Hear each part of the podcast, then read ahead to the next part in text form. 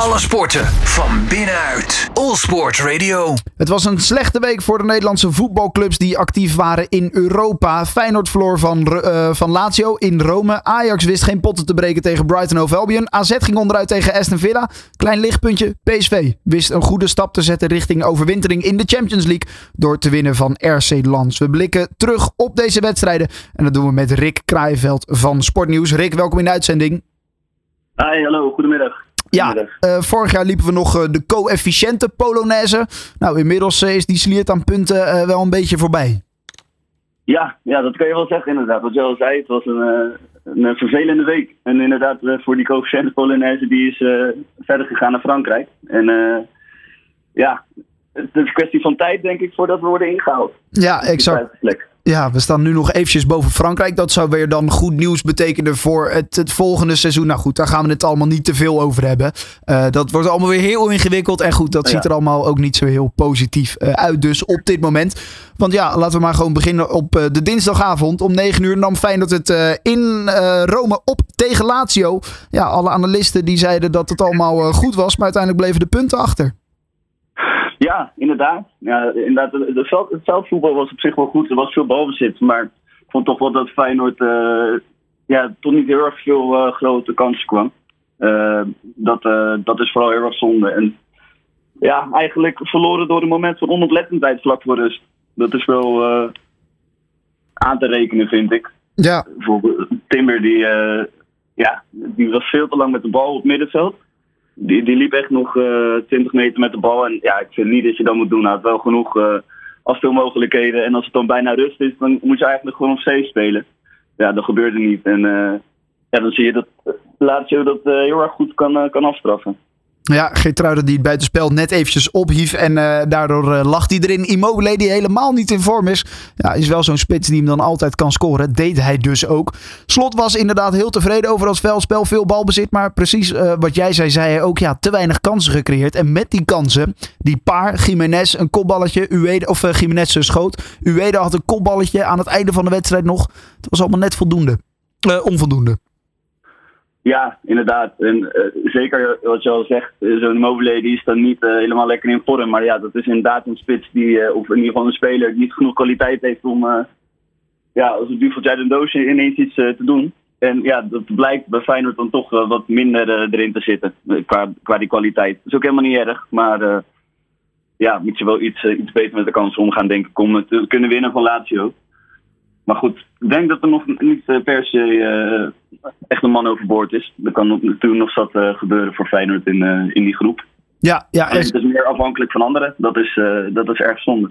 Ja, ja, er zijn nog wel kansen. Twee punten achter Atletico. En de volgende wedstrijd is thuis tegen Atletico. Nou ja, als ze die weten te winnen, dan hebben ze overwintering nog in eigen hand. Maar goed, daarvoor is de volgende wedstrijd dus heel belangrijk. PSV heeft wel goede stappen gezet richting die overwintering. Zij wisten namelijk in Eindhoven te winnen van het Franse RC Lens. Uh, en dat heeft, hebben, ze, hebben ze, nou ja, gewoon goed gedaan, toch? Ja, absoluut. Ja, natuurlijk uh, prachtig gebruik gemaakt van, van de kwaliteiten van Luc de Jong. Ja, laten we eerlijk zijn, dat, dat is gewoon erg, erg knap hoe hij, dat, hoe hij dat deed. Ja. Maar ik vond het vooral heel erg knap hoe ze hun spel hadden aangepast eigenlijk. Ik ken de PSV dit seizoen in ieder geval best wel als een ja, aanvallende partij met heel veel balbezit en, en dat soort dingen. En ik vond dat ze dat nu eigenlijk niet echt deden. Dus ze gingen nou heel erg al op de lange bal, omdat Lens best wel druk zitten. En uh, ja, daar hebben ze natuurlijk een fantastische spits voor om, uh, om dat te doen.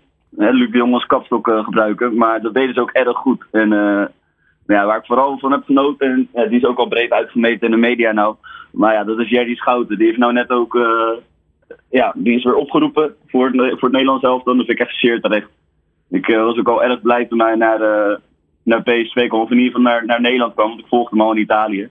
Maar ja, wat hij daar, uh, wat hij daar deed, dat doet hij hier ook weer fantastisch. En uh, ja, eigenlijk een perfecte opvolger voor Martin de Roon bij Oranje, denk ik. Maar hier voor, hier voor PSV is het ook echt de rust zelf op het middenveld. Dat is echt heel, uh, heel fijn om te zien. Ja, belangrijke speler dus inderdaad in uh, die selectie. Um, wedstrijden die nog staan te wachten zijn Arsenal in eigen huis en Sevilla. Die wedstrijd is dan uh, uit, zeg ik uit mijn hoofd. Um, nou ja, dat, dat wordt nog wel lastig, hè? want ook in die pool zit het allemaal dicht bij elkaar qua punten.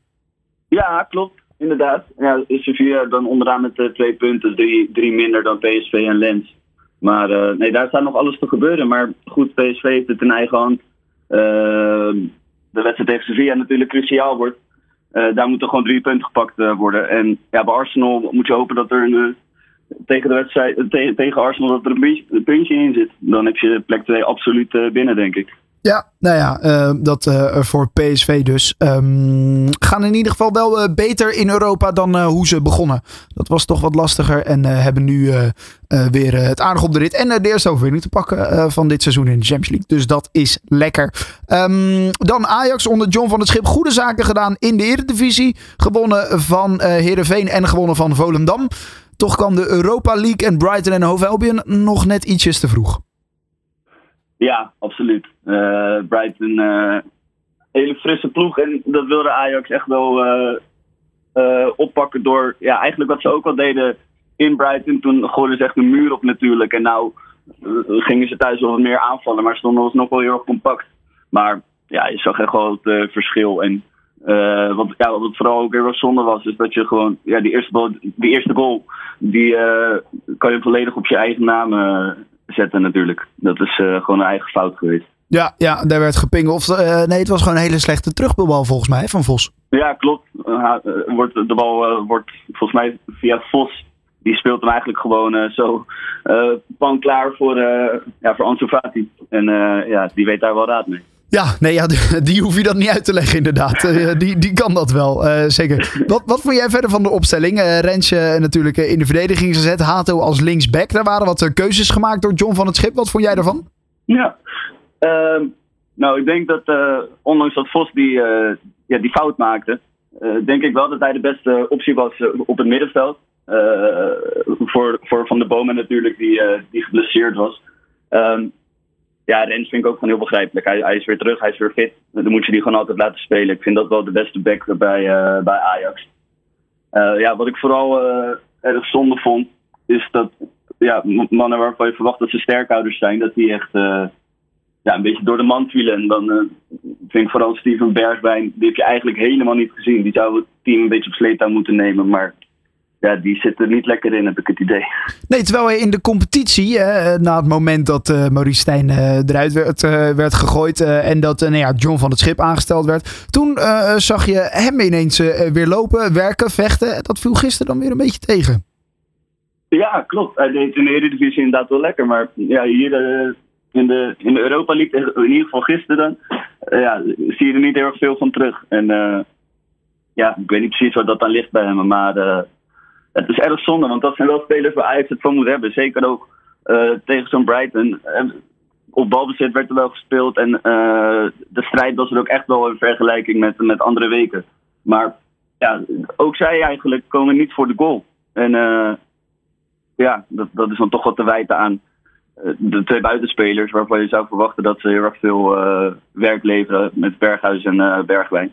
Maar ja, die geven niet echt thuis. Nee, uh, had, had een grote kansbal tegen de paal uh, aan de ene kant en toen tegen de paal aan de andere kant uit het goal. En had eigenlijk ook nog wel een penalty moeten krijgen, toch?